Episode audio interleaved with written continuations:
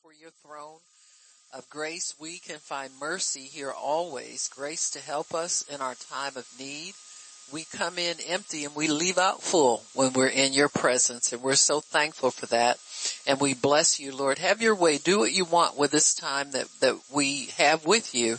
And we honor you, Lord, and love you in Jesus name. Amen and praise God. Amen, amen, and amen again. So we're going to continue. We started yesterday talking about, um, how to unshackle your faith. Amen. How to unshackle your faith. And, uh, it's good to, to let your faith loose all the time. I was thinking the, the thought came to me about somebody that maybe had a, a horse tied up. And because your horse is precious and you want to hold on to it, uh, you know, and you're responsible for it, you keep it tied up till you want to use it. But your faith is different. You want to unshackle it all the time because you never know when you're going to need your faith. Amen. It, it can be on a moment's notice that, that some news comes to you and you need your faith to counter that bad news or respond to it. Amen. And so it's always good to keep your faith. Uh, Brother Hagin used to say, uh, Hagin Sr., keep the switch of faith turned on. Amen. Remember that? Amen. And sometimes you couldn't figure out what he was talking about until you really started to meditate on it and you understand that the just live by faith. We're justified people. So we live by faith. If we try to live otherwise, there's no life there for us. You got me? There's only death, stagnation. When I say death, I don't mean you go drop dead because you don't use your faith, but things that don't amount to anything that aren't worth pursuing, uh, usually will come to us if we step outside of our faith. Many times we just think God is not going to do it for us or fast enough. That's usually how we get outside of God's faith until you run around like a chicken with his head cut off and as they used to say, and uh, you haven't gotten anywhere. and you realize I better back up and uh, try this faith thing. Not try it, but stick with it. Amen. We don't try God. He's been tried already. And he's been proven. And so his word is true, period, uh, forever. His word is settled in heaven. So, so we have to understand the power of God's word that, that there's nothing that you're going to find that's going to be more valuable to you or, or be more profitable for you than God's word. You know, it, it just, that's just the truth of it. So we always think there's some other new thing that comes along and then we come right back to, well, I better get in my Bible I better go get my word. Amen. And it's a good thing because that proves God's word. See, that you don't have to go look for anything else. Amen. There's, there's nothing else to pursue except pleasing God, knowing his word, meditating on his word, understanding his word. All of those things are very, very important for us to uh, continue to to understand, continue to move in, uh, continue to do the things that pertain to uh, eternal life and the things that that are important to the Lord. So, so we're going to continue. Um, if you'll look at, uh, let's go to Luke chapter eight. Uh, we talked about uh, the some of the important things about faith and how faith really needs help. Faith without works is dead. We're talking about the works or corresponding actions to your faith. And we also spoke about the corresponding action in God's creation of the earth where the, the Holy Spirit was a corresponding action in creation. Amen. And so it just like he used the holy, uh, the corresponding action in Genesis 1, he's also the corresponding action with us. He will tell you what corresponding action to take in order to prove your faith or to demonstrate your faith or put your faith in operation, put it in action. Uh, there are some things that are kind of tried and true about using your faith. Sowing seed continually, doing the will of God. You know, the Bible says after you have done the will of God, you'll receive. Well, you don't, you don't quit doing the will of God. You just continue to do it. Amen. And continue to stand on what God has given you. And so knowing that, we know that faith always must be energized by works or some corresponding action, something that's gonna get us from square one to square two, amen, plan A to plan B. And so this, this is a walk of faith. Uh, you walk out the initial thing God tells you to do, and when that has you know, given you as much result as it's going to give you, then you find the next corresponding action uh, to do to uh, execute your faith. And we spoke yesterday about sometimes the things that we are given to do by God don't seem like they're related to what we think we're after. Amen. What we, what we think we want. Uh, God will tell you to, to go up, go next door to a neighbor and borrow some sugar and you find out that the neighbor is, is needing prayer and, and they're in a bad way and all that. Well, you didn't need any sugar, but you know, that's how you got in the door. But if you learn how to obey God's voice, you got me? And do the things that, that he tells you to do, whether you see any benefit from it or not. It may not look like it's gonna get where you want to go, but, but it will get you there if your faith is behind it and don't withhold your faith. Just do it with a bad attitude. I'm just going to do it anyway. That won't get you anywhere. But humble yourself to God and say, God, you know, this doesn't seem like it's going to get me where I want to go, but that seems like what you're telling me to do. Amen. It seems like the only thing to do around here. There's nothing else that seems like it's more appropriate to do. So we have to do some of these things. The worst thing you can do is park your faith. Huh? And don't start your engine up again. Amen. You, you gotta keep it running. Amen. You must keep it running. If, if no other way to stir up your faith, stir it up with the other fruit of the Spirit when you worship God. You know, stir up your joy, stir up your patience, stir up all of those things so that when you get to the point where, um, you know, you, you you can expect, you're full of expectation. If you continue to use your faith, that will make you full of expectation for good. Because if you're sitting around wondering and, and thinking and, and don't know what to think and I'm not sure if it's going to happen or not, if, if you're not using your faith, you're going to get there. You will get right down there in that little pit where you're wondering, thinking, ready to try something else, what, you know, whatever the enemy brings to your mind. So your faith is what keeps you alive. It keeps your spirit alive. Amen. Keeps your joy alive. It keeps your expectation high. Where you expect nothing but good. God, you told me to do this and I'm going to continue to do this, you know, until you give me the next thing to do. If there's no next thing, this is, this is it. Amen. so we have to learn to live like that because we're walking in a realm where we can't see ahead. You can only see a little bit. Amen. It's like you're, you're, you're walking in spotlights. Huh? You know, you, uh, uh, I remember, I don't know if I should tell this, I would really date myself, but, uh, there was a, uh, look, everybody quiet. So all y'all like to do is snoop in my beeswax. But back in the, in the old days when TV was first started, anybody knew an old guy named Jimmy Durante? And he would walk in a spotlight. His, his closing of his show was the spotlight would start way in the back and there would be one spotlight and he would step into that and everything around was dark. And then they would put one more spotlight. You remember him, don't you, Chuck? and he would, he would wait until the next light came on and he would step into that light. And that so reminds me of walking by faith. You are in total darkness until that l- next beam of light shows up and God shows you your next move.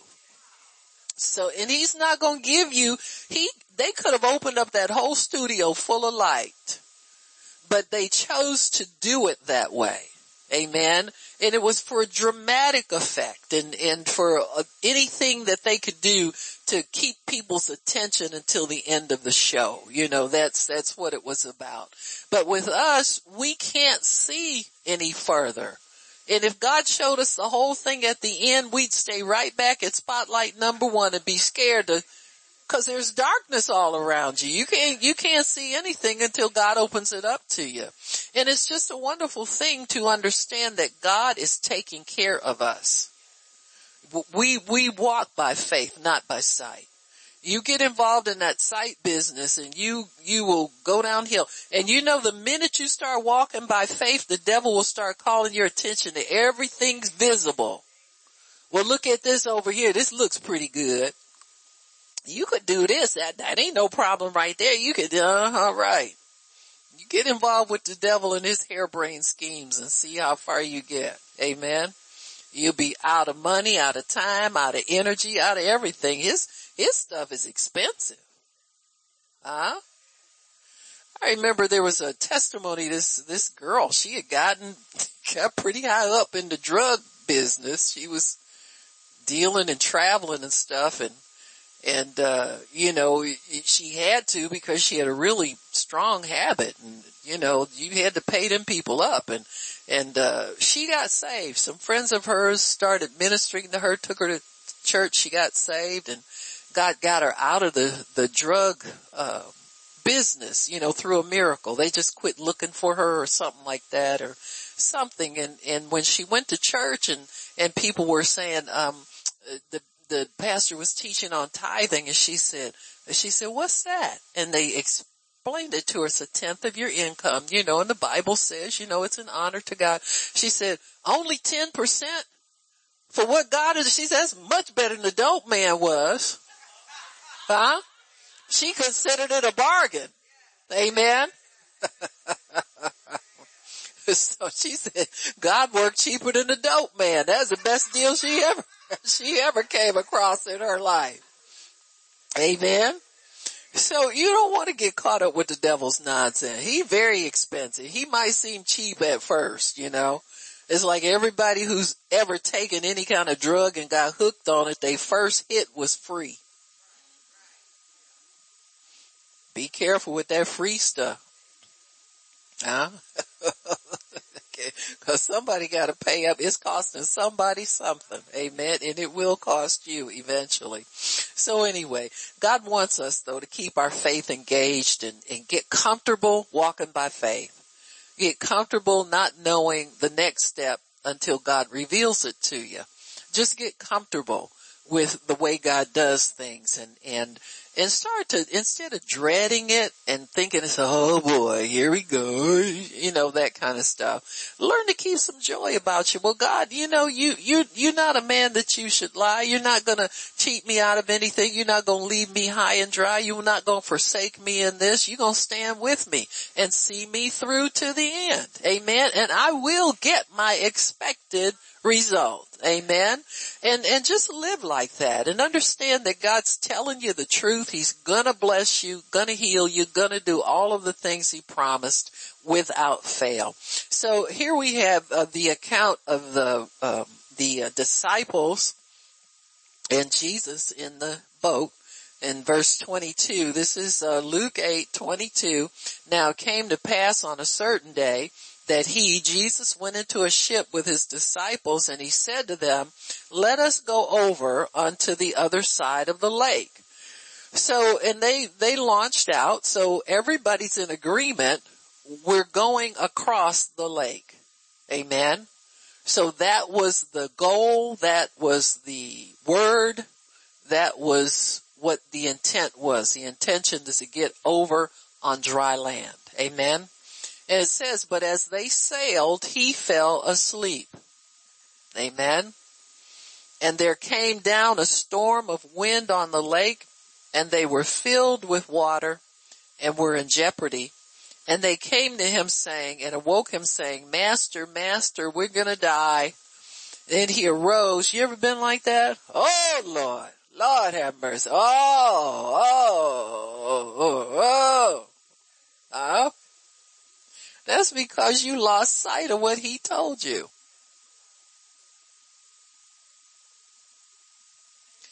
Uh huh.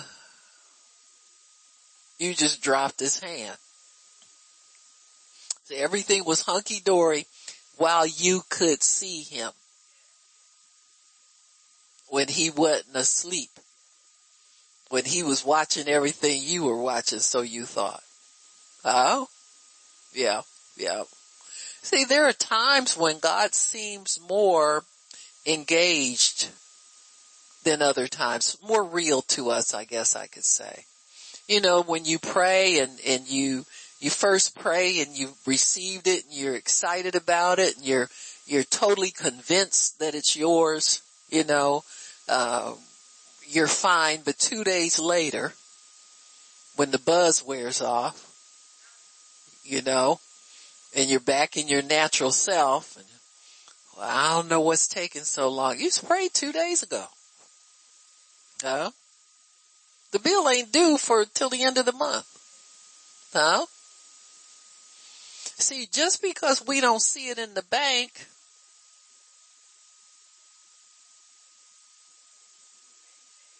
and for some of us, we ain't gonna never see it in the bank. Acting like you always keep a, a, a, a four figure balance. Huh? Come on now. Am I right, Poppy? Can I take a little sip? I'm getting a little dry here. right. You all insulted and stuff because God ain't got your money right up front. Well, you had it last week. What you do with what you had? Well, see, I had some, yeah, we always got some stuff. Huh? And God knows you got some stuff. And he hears your bawling and squalling and he will come on time. Nothing missing, nothing broken. Amen. So you need to learn how to stay, keep your little eyeballs out of your checkbook and live by faith. See them checkbooks, them, them's the devil. And the, the, the bank balance account and calling in and all that stuff and keeping a tab on what you got and, and, you know, you, you can go on there one day and you got four figures and the next day is almost a zero balance. Cause see, the devil holds all of that accounting till after he done showed it to your little nosy self. And then you go and spend something you think you got, but you ain't got. And then it all floods in at one time and bam, we down to zero again. That's what you get for living by sight. See, that's walking by sight. Minute by minute taking the pulse at your bank. You understand what I'm saying? so anyway, they said, Jesus, we about to die. Don't you care? They was even angry at him. Wake up. Well, what you want him to do? Watch you die? Huh? So they tell him to wake up and when he got up, he rebuked the wind and the raging of the water and they stopped and there was a great calm. But this is what he asked them. He said, where is your faith? In other words, you gotta be able to hold on to your faith longer than just getting in the boat and getting in the middle of the lake. I'm going to say it again. You gotta be able to hold on to your faith longer than getting in the boat and getting to the middle of the lake. The middle of the lake is where the devil shows up all the time. I don't know what, what lake yours may be, but the middle of something is where he always shows up. And he starts to manip- manipulate circumstances to get you to look at what it looks like is happening and forget what God told you was going to happen. What he tell them? He said, we're going over to the other side, just like we always do. This is no different than any other road trip we take. We gonna get there. Amen. I intend to get there. When he said, let us go over, that means you're included. So stay with me on this. But when he asked them where was their faith, their faith was not in the word anymore. It was in circumstances. See, it's easy to take your faith right out of God's word. I'm healed, I'm healed, I'm healed. Instead of your blood sugar going down, it goes up. Well, we always expect it to get better by faith, not by sight.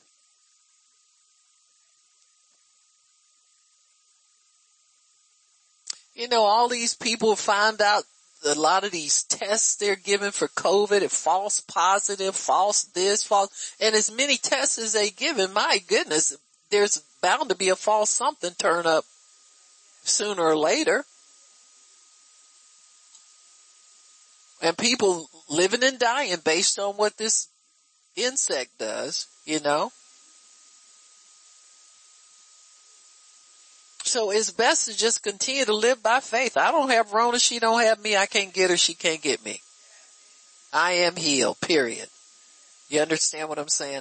And we're going to have to live like that, folks. We can't live this wishy-washy life of sometimes we heal, sometimes we, or we heal when it's something simple or easy and it's hard. But you, you understand what I'm saying? You ain't live like that. You, the justified people, you've been justified by his blood. And his blood speaks better things. His blood, his blood speaks you're healed, you're saved, you're whole. If you're saved, you're healed. The same operation did both of them. Amen. The only thing about salvation is we, we can't see heaven, so we don't know if, you know, the devil can't mess with that with us. So we, we kind of keep our faith in that but things that we can see that can be moved around down here on earth, we have a hard time struggle with it. But, but your faith is greater. Your faith is able.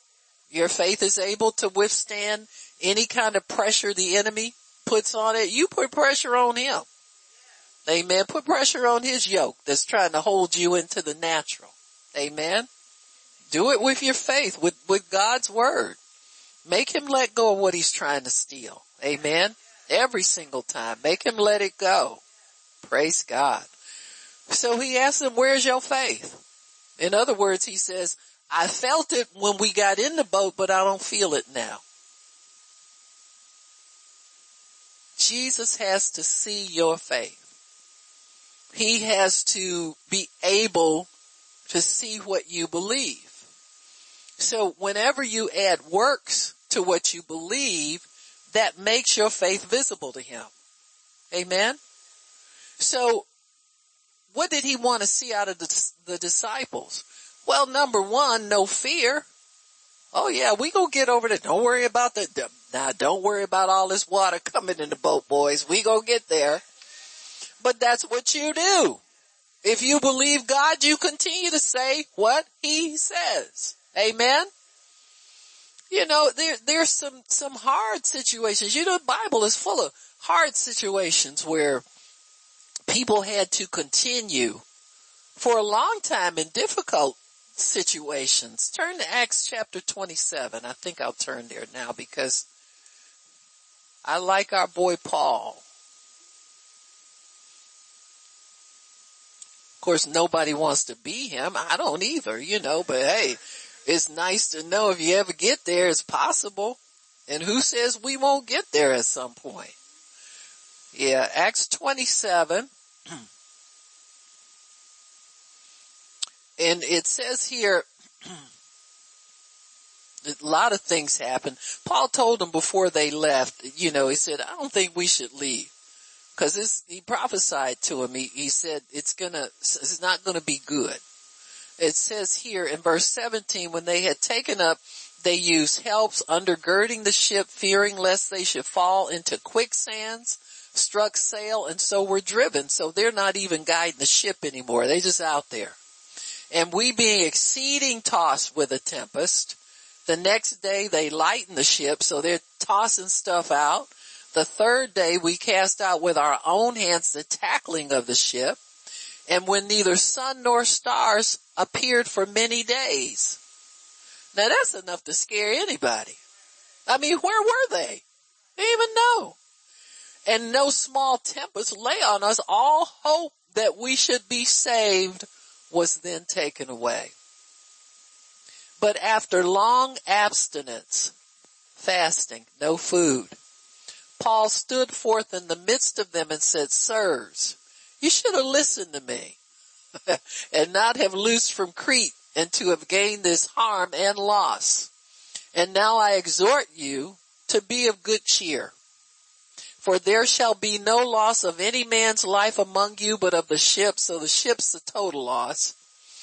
For there stood by me this night the angel of the Lord whose I am and whom I serve. So this wasn't no familiar spirit, wasn't a ghost. I wasn't hallucinating. And he said, fear ye not, Paul. You must be brought before Caesar. See, it's good to have people in your midst that have a mandate on their life to keep going, to live another day. Amen. To pray another prayer, to do another something. Somebody with some reserved faith in them and, and God's sovereignty determined to get them where they're supposed to go. So Paul is the one person that God put on that ship to get where he's got to get. And because he's there, everybody else is going to get there if they can see. The rest of it is a bonus because God could have had that angel transport Paul, but Paul interceded for everybody on the boat. Come on now. He said, fear not Paul, you must be brought before Caesar. And lo, God has given you all them that sail with thee. Why'd God give them to him? Cause he asked for them. Wherefore, sirs, be of good cheer. See, this is, this is what separates the, the novices from the mature saints. You're not just praying for you all the time. We get upset cause we don't get our stuff. Sometimes the way to pray is pray for somebody else too. You help them get their needs met and God will help you get yours done. He said, for I believe God that it shall be even as it was told me. This is what the disciples should have said. It will be even as you told us, Jesus. Sleep on. You need your rest. You, we don't know what you're facing when you get off this boat, but we believe that it will be even as you told us. This is what you tell the devil when he starts picking at you about he ain't gonna get, well, who you think you are asking, oh, asking God for a whole lot today. He ain't gonna give, he didn't hardly give you that you got last time. Took all the prayer you had to get that little bit of stuff you got. Huh? Ain't gonna get this. no, devil. I believe it's gonna be even as he told me. Even as he said in his word. And I said yes and amen to his word. Amen. It's gonna be even as he told me. Amen. And that's where you stand. You don't have to go any further than that. So here the disciples, Jesus asking where's their faith and they, they're focused on the fact that he spoke to that stuff and it stopped moving. They still don't know who he is. See, if they marvel at what he did to get control over that ship, they probably don't put a whole much more stock in his word than they did when bad circumstances come up. Yeah, the first time Jesus sent the disciples out to pray for the sick and cast out devils and stuff, they believed what he said because the report they brought back, oh, they were excited. They said, ooh, even the devils are subject to us. We had a good time, everything. Well, when you first go out, you know, there's a grace on you not to get discouraged first time out. Amen. That song, uh, uh, Big Tone was sing. He said, remember when you, you, what was it? You finally got something you were so, you had nothing. And then, you know, you finally got something, put a big smile on your face when he answers your prayer, that kind of stuff. That, that's what God gives us so that we don't get discouraged. But there is a place where that, that basic faith is not going to cut it anymore and he knows it. So we got, he got to put it up against a little obstacle. You got it? It's got to get stronger. You, when you got saved, you, you, you entered into, to a faith, a basic level of faith. You believed that, that you won't go to hell when you die. But you're a long way from dying. You understand what I'm saying? So it's kind of easy to believe for the sweet by and by when you in the right now. Amen. But that faith comes into us. And we, we are certain, you know, and the, and the devil will mess with you on that. You ain't going to heaven. Look at how much you still cussing. Look at what you doing. Amen. And we finally overcame that. So we're settled on we belong to God. We're settled on heaven as our home. But, then there comes a time when you got to step out and believe God for things that you cannot see that you need right here on earth. And that's when the pressure comes. See, that's when the devil gets a little vice in us. He can, can manipulate us. Well, look at, look at where's your God now? What's, what's he doing now? Look at you. You, you ain't got this, you ain't got that, you ain't got the other. Amen. So that's the test. See, that's the press.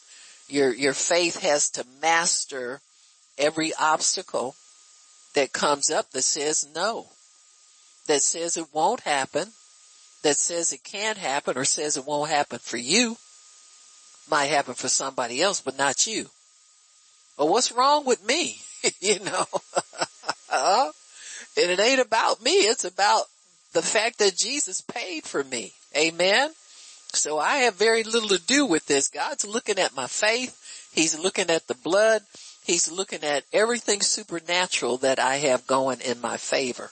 So, but he will deposit it in my life because I believe in my heart. See, God stops at the door of your heart to deposit what it is that you're asking for. So as long as you got faith in your heart for that thing and you know that you, you received what God has for you, you believed it when you prayed, and you say, God, I received that. That's mine. Thank you. And you go on about your merry way. See, that's how you receive from God. You receive with your confession, just like you ask with your confession. You do everything with your, with your words. Amen. So God has a, a, a, a I think a, a, a, guaranteed way. I've, I've seen this and heard it, and it does follow Mark 11, 23. Um, and, and that is, I know Brother Hagin received this in a vision. Had a, Jesus visited him in a vision and he was asking about a teaching that he has done, had done. And he said, Lord, I've taught it a couple different ways, but I'm, I'm thinking there's more to it than what I know. And could you tell me? And the Lord said, yeah, there is another message you can get out of that. And he said, uh, he said, in fact, I will give you a guaranteed way for all believers to get exactly what they desire. And he said the first step is to say it. To say. Amen. First is to say. Second part is to do. Third part to receive. And the fourth part is to tell.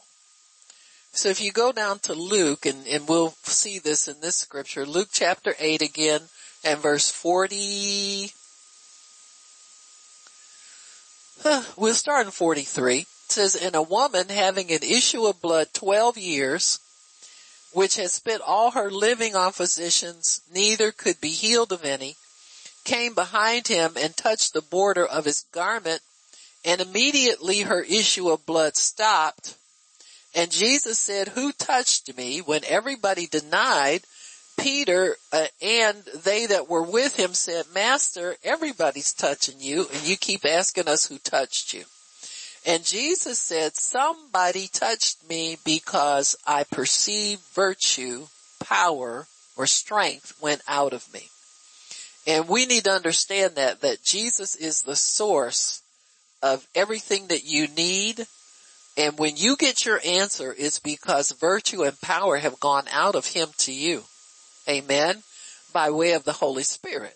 And so because he is the author and finisher, he's the high priest over your confession. He ministers over all of our words.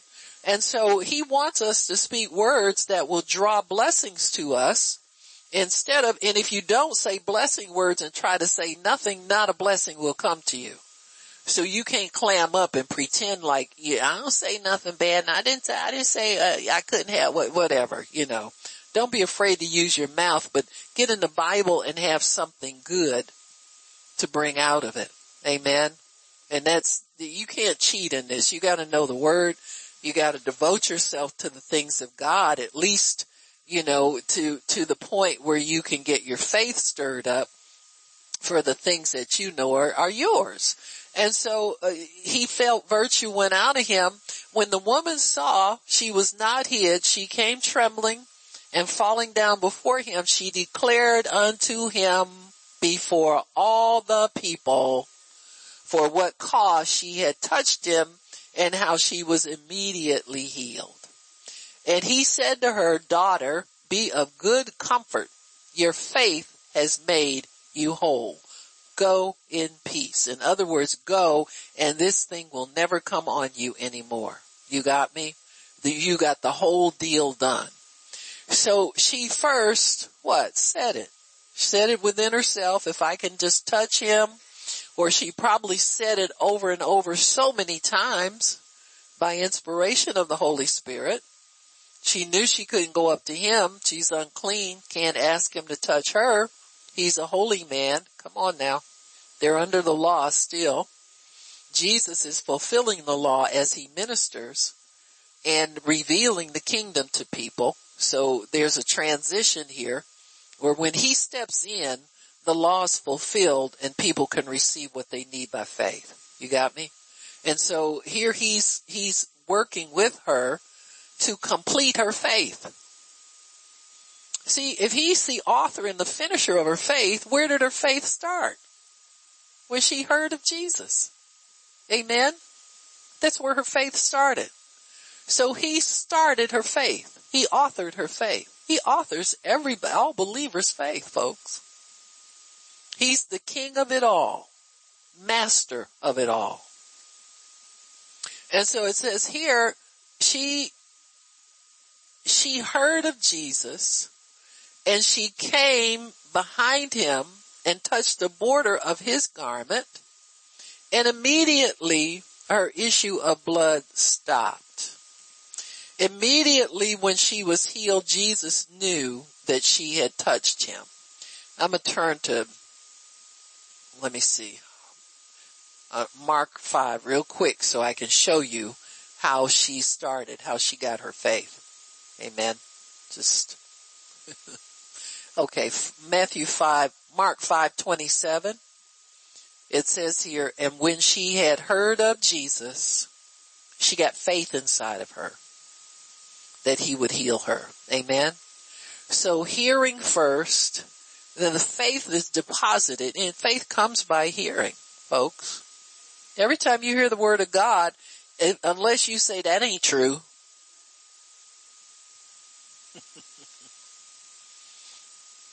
you got me? Nobody saved thinks that.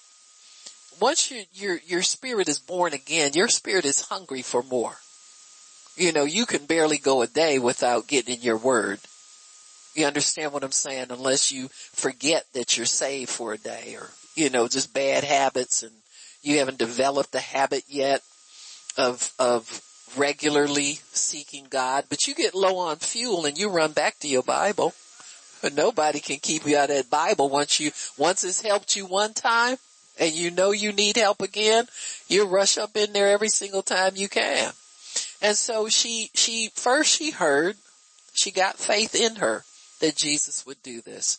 Then she spoke it out. If I can just touch, I will be whole. If I can do this, I'll get my healing. If I can do this, I'll get my healing. Amen. If I can believe I receive when I pray, I'll get it. That's the way we do it now. And so when she got there, she touched him and she knew immediately. So she received it. Amen. Many times when we get the word of God in us, we can say, I receive it.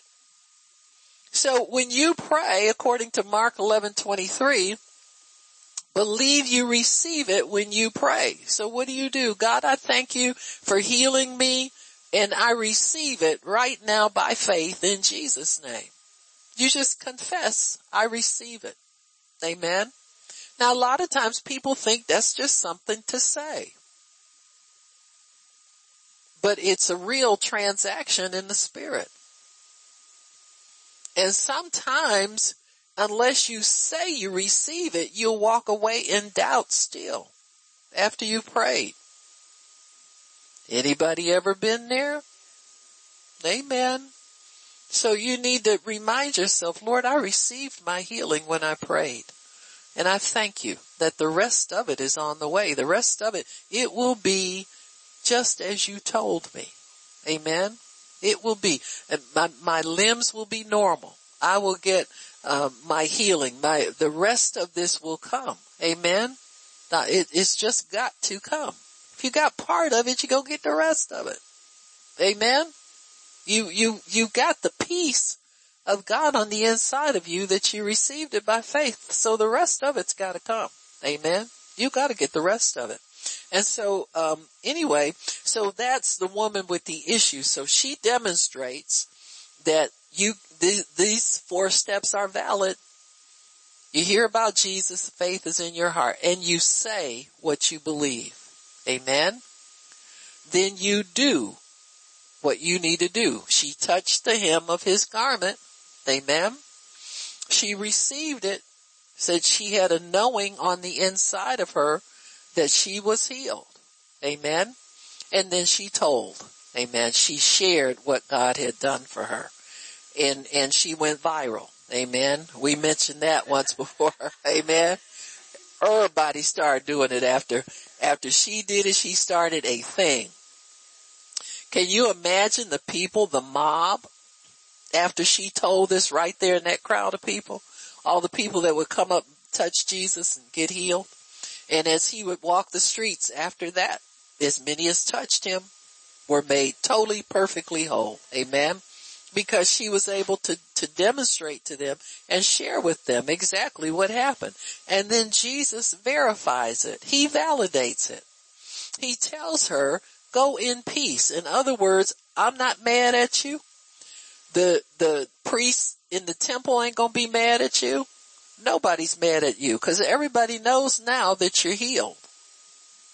Now I know that, that, um, many times Jesus would do things to settle people on their healing. So don't, don't ever be fearful that you're going to lose your healing once you get it.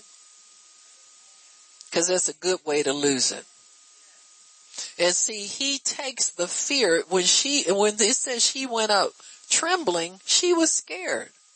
She was scared he was, would rebuke her, that she did the wrong thing, or that somehow this wouldn't last. She wasn't sure what she was scared of, but she knew she wasn't supposed to be discovered in her mind. And Jesus told her, no, you did the right thing.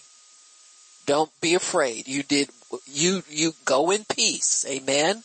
Just nobody's after you. Nobody's going to try to hurt you or anything. And I believe he did that to settle her healing in her heart even though she knew within herself she was healed. But see, there's still this thing where she's gotta call herself unclean. She's been doing that all along. Well, what, what do you think will happen to you if you get healed and then you start confessing you're sick again? Come on now. See, this whole thing's gotta be cleaned up for her. She's got to know it's okay with God the way she did that. and she'll call herself unclean no more because the high priest over her confession, the Melchizedek priest, has declared her, he's over Levi, okay? He's higher than Levi. So those priests that, that tell her to call herself unclean, he just negated anything they would tell her. Amen. Amen. Cause he fulfills the law as he goes along. Amen. So anyway, so that's the woman with the issue of blood. Um, it, we need to understand that sowing seed that's doing the will of God is the same thing. After you have done the will of God, you will receive the promise. Seed sowing is always the will of God. Sowing seeds of righteousness is always the will of God. If there's something you desire to come forth in your life, you need to ask God to receive seeds that you sow as an offering toward what you desire. Amen. And oftentimes it's, it's like things that, that you, you do for people, um, like prayer. Uh, there's no reason you should lack any, if you are a person that prays and you're assigned to prayer by God, there's no reason you should ever lack anybody who will either partner with you, intercede for you, or strengthen you in your time of need. So you'll always have somebody undergirding you because those seeds you sow of prayer have, have racked up in your account and you can withdraw from that anytime you need to. Amen. You won't be one of these people on Facebook who's begging for people to pray for them and don't even know people anymore who can pray. Amen. And so God, God sees what you do and those seeds you sow will abound to your account. Amen. It's the same thing with anything else that we need. Uh, if you, if you want a new wardrobe, go look in your closet and sow some of the stuff you have back there already. And pretty soon it comes rolling in real nice. Um, Sandy Brown, uh, who's an evangelist, she was with us in our first conference many years ago. Uh, she doesn't preach much. Her health hadn't been good um, for many years, but when she started out, she knew that she was called to uh, to a worldwide ministry. But she was mentored by another woman, Elizabeth Pruitt, and Elizabeth was a very powerful uh, prophetess in, in signs, wonders, and miracles and things of that nature. And she was very strong in the word, knowledgeable about the word. Uh, she was a pastor of a church. And Sandy would go over to Elizabeth's house and for free she would clean her house. She's a very good house cleaner. She'd clean her house and she would take care of her children. And she told the Lord, she said, I'm sowing this seed so when I need somebody to help me after I start working for you full time, she was doing nothing for God at the time. She was in Rhema Bible School. And she always witnessed to people. She, you know, moved supernaturally with God and that kind of stuff. But it was a believer's ministry that she had. But she was sowing toward the day when she would be in ministry herself full time. Now there's a key here to success in ministry if people will listen to it, but you might have five people out of a thousand would, would do this. Cause most people don't think that's what it takes.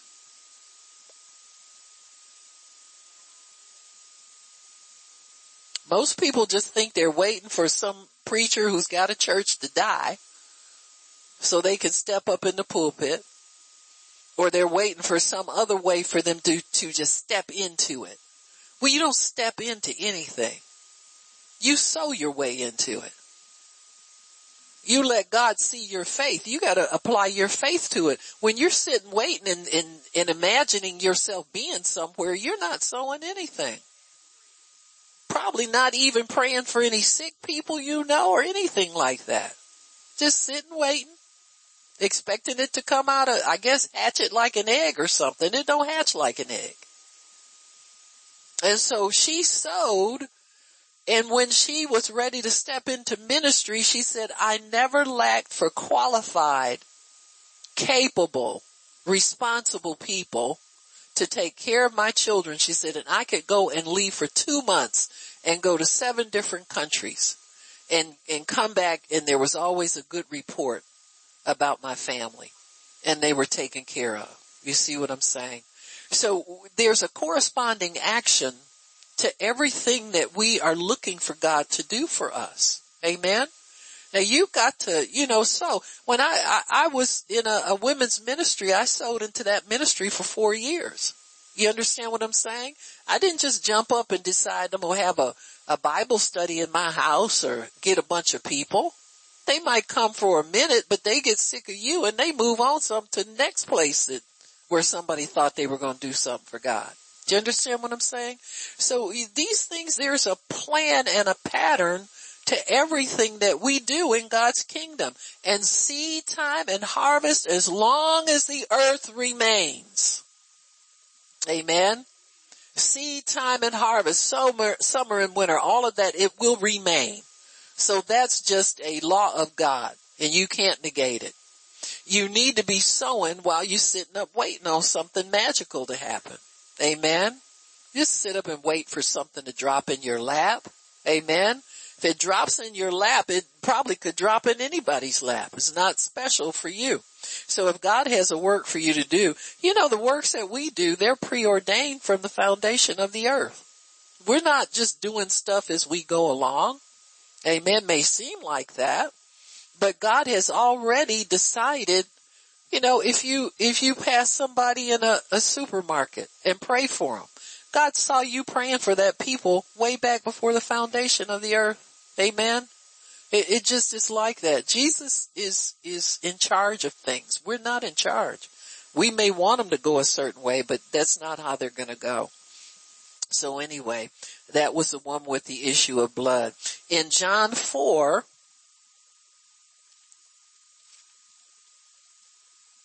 John 4, 4,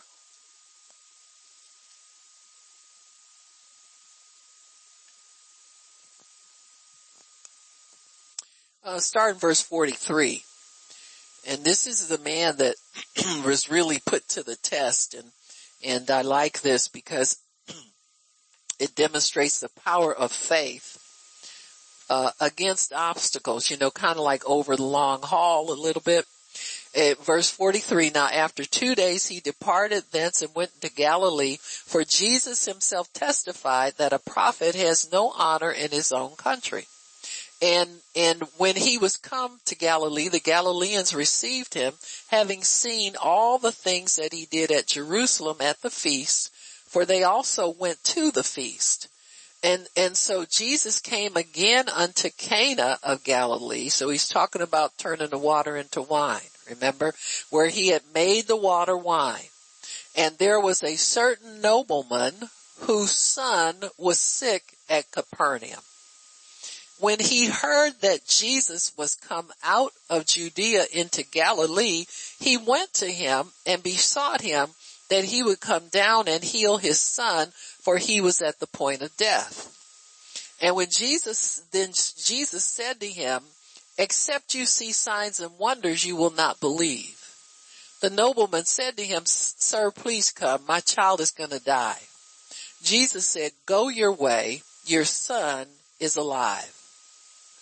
And the man believed the word that Jesus had spoken to him and went his way.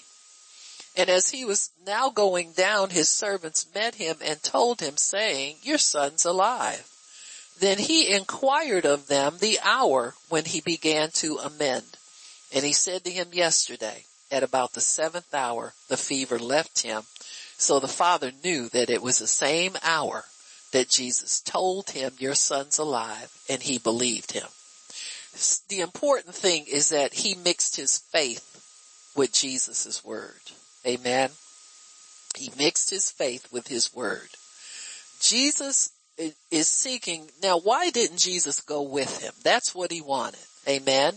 He went with this, uh, the, the, he went with Jairus to his house. Amen. His daughter was at the point of death. Hint, hint, hint, hint, hint, hint. Anybody pick it up? Why didn't he go with him?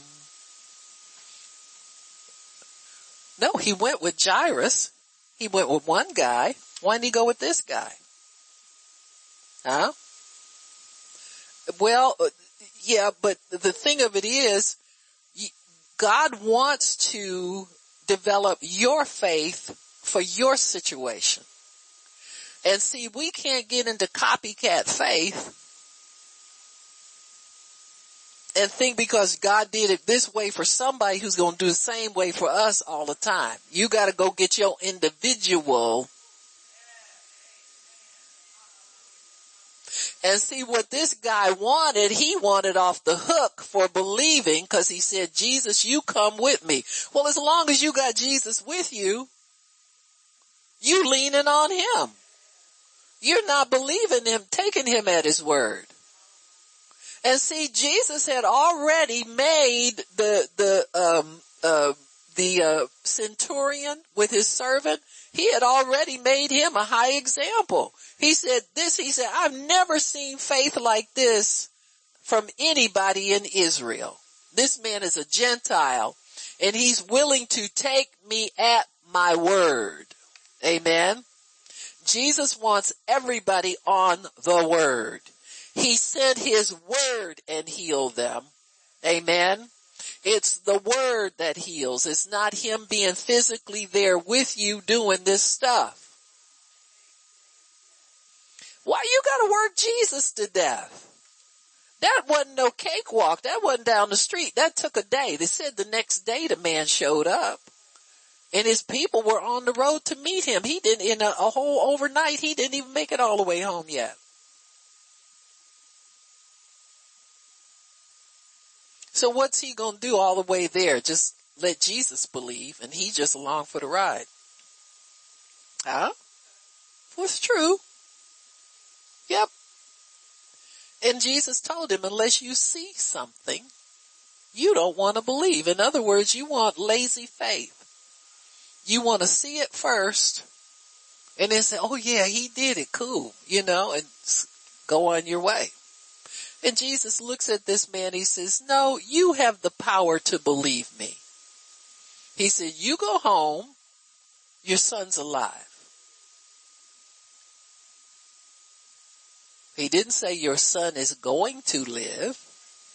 He said your son is alive now as we speak. And that's what carried him all the way knowing that his son was alive at that time. See, if you know something's already done, you get excited about getting there to get it. Amen? So that lightens your journey. If you know, if you, it's terrible to have to wait for everything and then see it and then believe. That's why God gives us faith so we can believe first. And you're not dragging like a, a you know, a burdened little thing. You're so, oh, I don't know what it's going to be. I don't know what it's going to be like when I, oh Lord, what's it going to be like when I I don't know what it's going to be like when it, he said, your son's alive. Go home. Hmm? Yep. It is said the man believed him. Huh? That's all he needed to do. And that faith in him came alive for the son to be there. And he found out, he said, man, that Jesus is something else. He told me at this time yesterday, my boy was alive and they saw him come back to life at exactly the same time. Amen. So you know he's gonna go tell it. Amen. You know he's gonna go tell it. It's probably been told already. The people who were there, his servants came to meet him and told him the boy was alive. So the testimony is being spread even before he got there and was able to see it himself. So Jesus showed him, I don't have to go anywhere with you. You got what you need. You got faith inside of you. You don't have to see anything first. You can believe first and then you will see. Amen. That's, that's the heavenly pattern. You believe first and then you see. You don't see anything and then you believe. You're believing with your sight and that's not gonna, you're gonna need that faith activated one day for something. Amen. So anyway, all right. So in Luke 5, we have another example. How am I doing on time, Miss Nola? 19 minutes? Woo-wee! Look what I could do in 19 minutes. Okay, Luke chapter 5.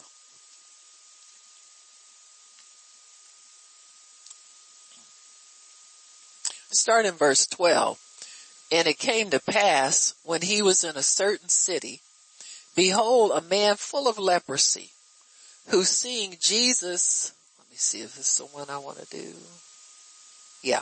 Who seeing Jesus fell on his face and asked him saying, Lord, if you will, you can make me clean. And he put forth his hand and touched him saying, I will be clean. And immediately the leprosy departed from him and he charged him to tell no man, but go show yourself to the priest and offer for thy cleansing according to what Moses commanded as a testimony unto them. But so much the more the fame went abroad about him and great multitudes came together, etc., etc. And so here we see Jesus healing a man. He, he goes to him and he asks in faith. And the only problem he has is if Jesus is willing to heal him. Now, this is, this is something that really does have to be addressed because many times this is where the enemy steals from us. Is, is we know it's the will of God to heal because we see it in the Bible all the time, but will he do it for me? See, when it, when it comes to it being personal to you, it gets to be a totally different issue. And then all the, the thoughts will start coming to you of what you don't do enough what you didn't do and how you fell down on the job and, and all of that will stop bombarding you. And the enemy really never lets up. You know, that you're going to have to learn how to press past that mental onslaught, that attack in your brain about it's not your time or this isn't right or, or that's not right and, and all of the delay tactics that the enemy will put there. And so he asked Jesus if he's willing. Now a leper would ask that because they're shunned, they're rejected, they're cast aside. Amen. And, and they, he wants to know, are you willing to touch me? Are you willing to answer me. I'm, I'm like at the bottom of everything around here. I've, I've been trying to get my healing and haven't been able to get it. And you're kind of like my last resort. Well, Jesus doesn't care if he's your last resort or not. Amen. He's not insulted by the fact that you went everywhere else first. See, faith is faith. When faith shows up, that's all he's looking for. He don't care how long it took you to get your act together and really believe him. Huh? So he says, I will be clean. And immediately the leprosy departed from him. But Jesus told him this, don't tell anybody. Don't tell anybody. Don't tell anybody. Huh? It's the same thing with the woman with the issue. Before Jesus let her tell anybody, she had to tell him all the truth. And then he had to get it firm in her that she was healed and she was entitled to be healed and she could hold on to her healing. It's the same thing with him. Anybody who has a reputation like your illness has given you a reputation. You have to be careful who you share good news. Cause they're so accustomed to seeing you. See, the leper gets shunned by everybody. And if they push him into a corner again and convince him that he's not clean, he hasn't been anywhere yet to get his healing established and get it finalized. So he has to go to the priest and let the priest examine him and then declare him clean. And that way he can keep his healing. Then he tells him this man has been cleaned. Go out into their home and make sure all that they had to wash everything down and make sure everything in the house was sanitized and, and presentable. It was a whole thing that needed to be done to get them accepted back into the general congregation of the righteous. Amen. So with the leper, it's a little bit different than this lady with the issue of blood. See, Jesus could tell her, go your way and don't be afraid. You did the right thing by coming here and touching me. It's okay. Fear not. Your faith made you whole. And so when she knows it's her faith, she knows that's a permanent part of her. So all she has to do is hold on to it by faith. Just keep walking and living. You know, as you go and you establish a normal lifestyle again, your healing gets more firm in you. It gets more established in you. If you've been apart from society and a recluse and set apart from people, it gets to be a little bit difficult to get back reintroduced again. You've got to get reintroduced into your normal routine. Because when you're healed, that means you have a certain lifestyle of a healed person. You're not shunned and in the back room and all that kind of stuff. So Jesus has to do that with the leper just like he did it with the woman with the issue. I give you permission now to go about a normal life routine and not be put back into that label of being unclean and then this illness come back on you again. See, you, you gotta start now thinking like a healed person. You got to start moving your joints like a healed person. You've got to start doing what healed people do and don't stop. Amen. And so the more you can do the action of a healed person, see that's the corresponding action. For this leper guy, the corresponding action was to go show yourself to the priest and let him clear you of this leprosy and you can be reintroduced into society and go live your normal life. If he hadn't done that, what, what would be his, his recourse? He'd have to start hiding from the priest every time. See, I, I think I got healed, but I can't you know, I can't go and show anybody because I don't know if I am yet or not. So the law was that you had to show your priest had to verify your healing if you were a leper. You got me? And so he gets his healing verified. Amen. Jesus did the same thing with the ten lepers. Amen. Go show yourself to the priest. Amen. They were under the law. So for their benefit, Jesus had them obey the law. See, there's a place where the law can help you or it can keep you locked into your old identity. And so once he, he satisfies the law, then the law frees him up from being a, a, a recluse and somebody who wasn't supposed to be around people. So that's why Jesus had them do that, even though he operated out of a higher law.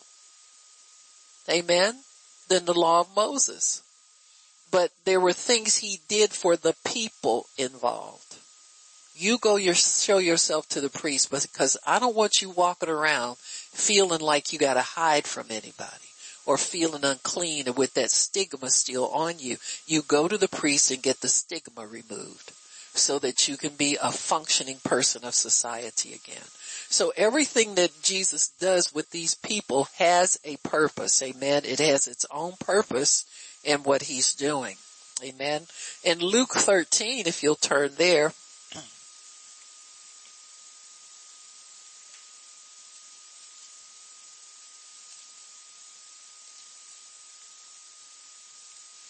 Thirteen and verse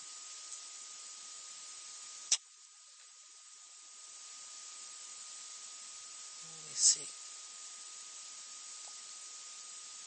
Oh, I don't have the right one. I'm looking for the blind man that went and washed in the pool. Not looking for the city where the pool was.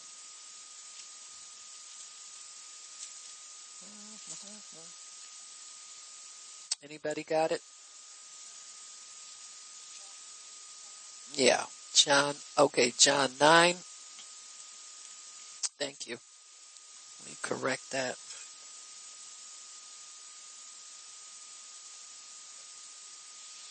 Okay.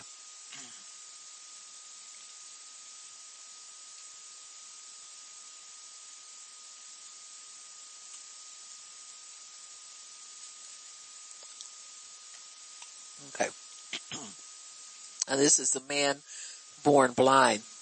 In, verse one, Jesus, as he passed by, he saw a man which was blind from his birth and his disciples asked him, Master, who did sin, this man or his parents, that he was born blind? Amen. And, you know, really Jesus should have slapped them into tomorrow. Cause they sound just like the Pharisees, don't they? So while he's working with his disciples, he's getting religion off of them and legalism and nonsense. What difference does it make who did what? This man's blind. He wants to see. Amen. So mercy says it doesn't matter. And Jesus said, neither has this man sinned nor his parents, but that the works of God should be made manifest in him. Amen. He said, I must work the works of him that sent me while it is day. He said, in other words, I got time to go through his family history. And it does, it's not going to change what I'm going to do for him anyway. Amen. He said, as long as I'm in the world, I am the light of the world. When he had thus spoken, he spat on the ground and made clay of the spittle, and he anointed the eyes of the blind man with the clay. And he said to him, go wash in the pool of Siloam, which by interpretation means sent. And he went his way therefore and washed and came back seeing. The neighbors therefore, as they which and they that which before had seen him that he was blind said, is this not him that sat and begged? He's not begging anymore. Some said, this is he. Others says he's like him. He says, I am him. So there's a controversy because this miracle has made such a drastic change in this man. Amen. And it's another clue too. Nobody notices what a blind person looks like. They didn't pay any attention to him. Is this him? Looks like him. Well, I never looked at him that close. Got me? And so he answered and said, a man that is called Jesus made clay, anointed my eyes and said to me, go wash in the pool. And, and I went and washed and I received my sight. And he said to him, where is he? And he said, I don't know. They brought the Pharisees to him so this is why Jesus, this is, is, this is why we need the after teaching when you get something from God. You know, you need to understand some things about how you got what you got.